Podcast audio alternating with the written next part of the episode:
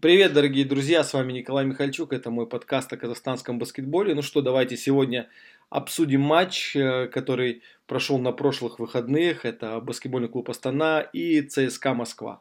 Очень интересная была игра, очень результативная игра, и игра, которая, я думаю, должна понравиться зрителю. Что было в этой игре? В этой игре было очень много дальних бросков. Э, в этой игре были индивидуальные хорошие выступления игроков нашей команды. Конечно же, стоит отметить Малькольм Хилла, который набрал 28 очков, если я сейчас не ошибаюсь. Он показал классный баскетбол, он показал невероятную точность трехочковой дуги. Вадим Щербак, казахстанский игрок, я очень рад за Вадима. Он набрал 14 очков, он реализовал 4 трехочковых из 7 и забил один э, двухочковый мяч в быстром отрыве. Очень рад я за Вадима Щербака. Он действительно показал то, на что он способен. Он показал свою игру. Он атлетичный игрок. Он игрок, который бежит хорошо в быстрый отрыв, хорошо поддерживает быстрый отрыв. И он игрок, который обладает очень хорошей рукой. Он снайпер. Я думаю, что с уходом Рустама Ергали, я думаю, что вот этот перерыв взял Антон Пономарев, да, в баскетболе, который сейчас вернулся, и игра Антона, она нестабильна. Вадим Щербак это, наверное, один из ведущих снайперов в казахстанском баскетболе. И вот эта роль, она подходит к нему для него. Но тут очень важно, чтобы было тренерское доверие, и чтобы сам Вадим Щербак верил в свою руку, верил в свой бросок.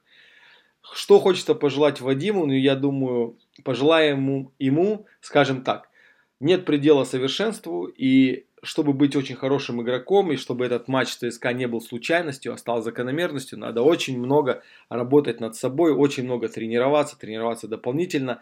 И тогда я думаю, что у Вадима Щербака есть все шансы стать очень сильным снайпером, не только казахстанского, но, наверное, и международного уровня, и очень сильно помочь своей главной команде, это, конечно же, сборная Казахстана. Что еще было? Ну, был Душан Рисич, который провел хороший матч, неоднозначный. Я специально пересмотрел всю эту игру. И Душан Ристич, он интересный игрок. Что-то в нем есть. Но сейчас я думаю, что на его плечи упала большая ответственность, потому что первый раз в своей карьере он настолько э, является лидером команды, настолько много очков набирает, настолько много подборов и настолько много от его выступлений зависит результат команды. Такого, мне кажется, у него в карьере не было. И видно, что сейчас он иногда временами парится. Эта ответственность слишком тяжела для него. Бывают моменты, когда он получает мяч, и он его не возвращает, пытается что-то сам создать. Такие поспешные броски. Опять же, бывают очень хорошие обыгрыши, очень хорошо он обыгрывает там крюки, полукрюки, средний очень хороший бросок, у него тоже мягкий бросок, хорошая рука, может и трехочковый забить. Временами он неплохо видит своих партнеров, скидывает, там на Сашу Жигулина пара, пара скидок было. Но я думаю, что должен он еще повзрослеть, пока он еще очень молодой центровой, но перспектива у него есть, и я думаю, что если все пойдет по плану, как его агент, как он сам думает, то Душан Ристич может и в Евролиге набирать по 10 очков и делать около 5-6 подборов. Данные для этого у этого центрового есть. Думаю, что после матча с ЦСКА многие европейские команды более пристально будут смотреть на того же самого Душана Ристича и, конечно же, на Малькольма Хилла, потому что Малькольм Хилл показывает хороший баскетбол, интересный баскетбол, и многие, наверное, команды в Европе хотели бы увидеть такого нападающего. Он неплохой, в принципе, и в защите игрок а, в своей команде. Да, у него была серьезная травма, и в этом сезоне он показывает, что рано его списывают со счетов, что он восстановился после своей травмы и э, показывает классный уровень в такой сильной лиге, как и Единая лига ВТБ. ЦСКА, ну понятно, ЦСКА вышел на матч в голове уже победив, не ожидали они такой достойной игры, такого достойного да, противоборства от э, гостей. Ну ничего, справились в принципе. Ну, конечно, там тоже тот же самый Майк Джеймс, я думаю, по нему Гарлем Глобтропперс плачет. Он игрок, так смотришь на него, у него рост как будто там метр семьдесят пять. Он очень маленький, но он на площадке умеет абсолютно все. И, конечно, он очень опасен в нападении и забил важные очки не сомневалась ЦСКА, что выиграет. В итоге победили с достаточно комфортным преимуществом. Но матч, опять же, оставил очень хорошее впечатление о нашей команде. И это очень важно перед игрой против, очень важной игрой против польской команды Зеленая Гора. Это игра перед небольшой паузой, да, Рождеством и Новым годом. Очень важно для обеих команд выиграть. Надеюсь, что наши ребята справятся с а, волнением и смогут добыть первую выездную победу в этом сезоне. Пока на выезде совсем не идет игра у нашей команды. Будем надеяться, что вот это хорошее выступление в матче с ЦСКА как-то поможет раскрыться всем нашим легионерам в матче против Зеленой горы. Что еще интересного происходило а, в казахстанском баскетболе? Ну, очень интересные матчи национальной лиги были. Вот а, позавчера команда Актюбе для меня сенсационно обыграла команда Синегория. Я не думал, что команда Олега Киселева проиграет новичку национальной лиги, но потом Олег Киселев и его Синегория уверенный э, реванш. Эта игра была вчера уверенный реванш взяли у новичка национальной лиги. В любом случае команда Актюбе молодцы, новички, но они бьются с каждой командой, у них очень хорошая энергия, у них очень хорошее взаимопонимание в команде. Где-то, может быть, тактически это не самый такой интересный клуб национальной лиги, но по желанию они, конечно, молодцы. Они стараются, они знают, что у них есть шанс. И я думал, что победы у них будет, ну, две, может быть, три в этом сезоне национальной лиги. Они уже опережают график, который я им нарисовал. И молодцы, браво. Табол, да, Кустанайский Табол. Играл со Станой, оба матча проиграл. Ну, тоже интересные были матчи. Их можно в Ютубе посмотреть, кстати. Очень здорово, что эти матчи транслируются к спортом. В Ютубе в хорошем качестве можно эти матчи глянуть. Э, прошел э, турнир по 3 на 3, это Кубок Независимости, который проходил э, в Алмате. Команда, моя любимая команда 3 на 3 Ураган одержала уверенную победу, это радует. Ураган, Жигалма, две этих команды, я как-то в инстаграме их выделил, что вот это топовые команды Казахстана. Я думаю, что так оно и есть, но в любом случае очень много сильных игроков в разных регионах у нас, в Астане есть, еще где-то.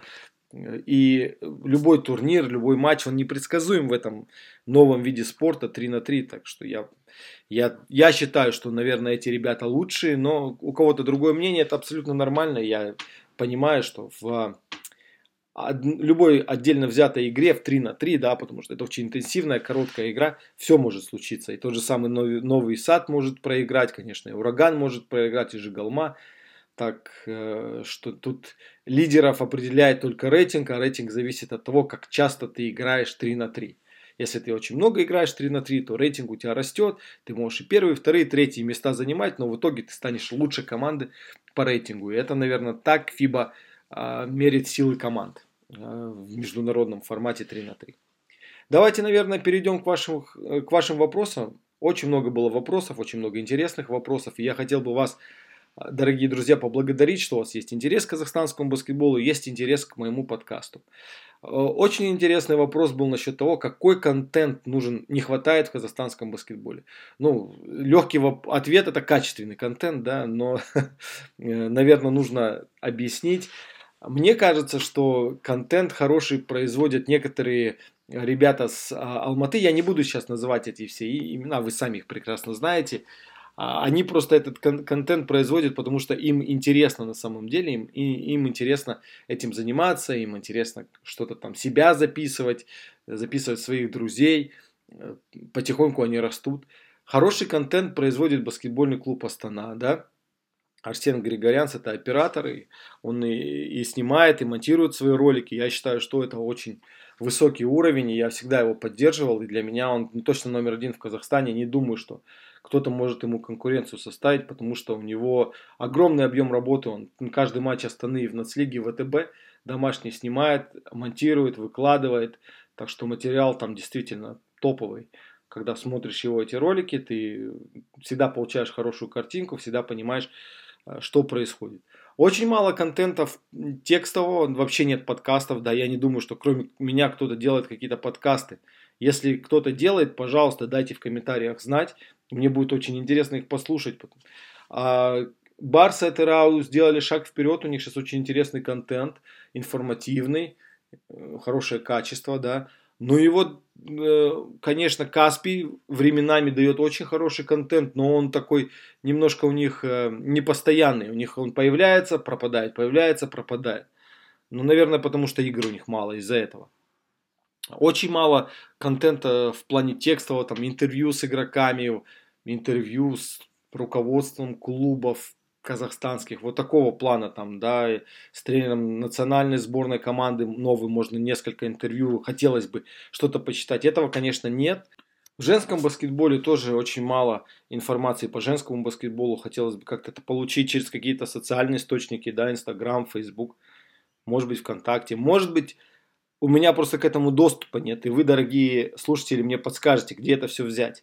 Но сейчас такой, э, такое время, социальная, социальные сети, вот эта вся медиа, все очень доступно, очень много контента. И хотелось бы про казахстанский баскетбол побольше получить интересного. Да? Хотелось бы, но это, конечно, в идеале, это очень сложно сделать по национальной лиге какой-то журнал, видеожурнал, чтобы понимать, да, что кто-то рассказал, какие последние результаты, кто хорошо сыграл, каких можно отметить лидеров. Конечно, есть результаты, да, можно зайти на сайт, посмотреть статистику, но хотелось бы чего-то более живого. Тем более технически, я думаю, это ре реализовать никаких проблем нет. Так, так было бы намного легче следить за национальной лигой и для болельщиков национальной лиги было бы очень интересно. Ну, наверное, нет э, возможности или нет людей, кто бы мог этим заниматься.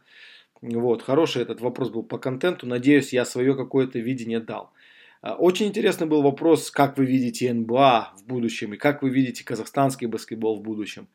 Это очень сложный вопрос и комплексный, но НБА, я думаю, делает какие-то шаги, чтобы стать более международной лигой. Вот они Мексику хотят как-то захватить, там хотят открыть команду своей второй лиги, да, G-лига так называемая, и возможно в будущем они сделают там клуб, потому что в Канаде же клуб есть, да. Э, постоянно ходят эти э, разговоры о европейском дивизионе НБА, да, но я думаю, что Евролига очень хорошо сейчас все себя позиционирует, у них очень хорошие игры, очень хорошее качество баскетбола. Никогда, я думаю, э, Евролига не пойдет на партнерство с НБА, но опять же, никогда не говори никогда. Все может быть, баскетбол в Европе растет, баскетбол в Европе очень качественный, хороший, все больше и больше денег приходит в Европу. Только вопрос один. А вот европейский баскетбол, да, и американский баскетбол, конечно же, популярность или трансляции, вот эта раскрученность в американском баскетболе, она, конечно, на невероятном уровне.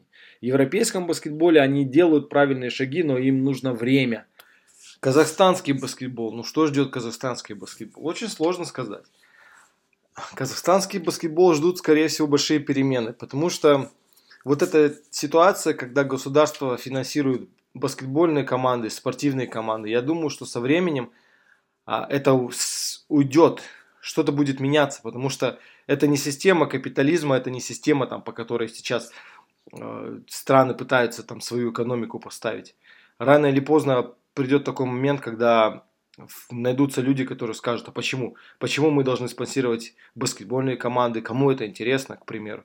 И вот тогда, тогда, наверное, люди, которые любят эту игру, которые за нее переживают, тогда они начнут что-то делать, и это будет полное изменение вообще всей ситуации. Когда это будет, я не знаю. Пока система такая, что государство выделяет какие-то деньги, на эти деньги э, функционируют определенные клубы. Если деньги не выделены, клуб исчезает, либо уходит во второй дивизион. Вот сейчас такая ситуация с Алматинским легионом, да. Некоторые клубы вовсе заканчивают свое существование, потом о них никто не вспоминает.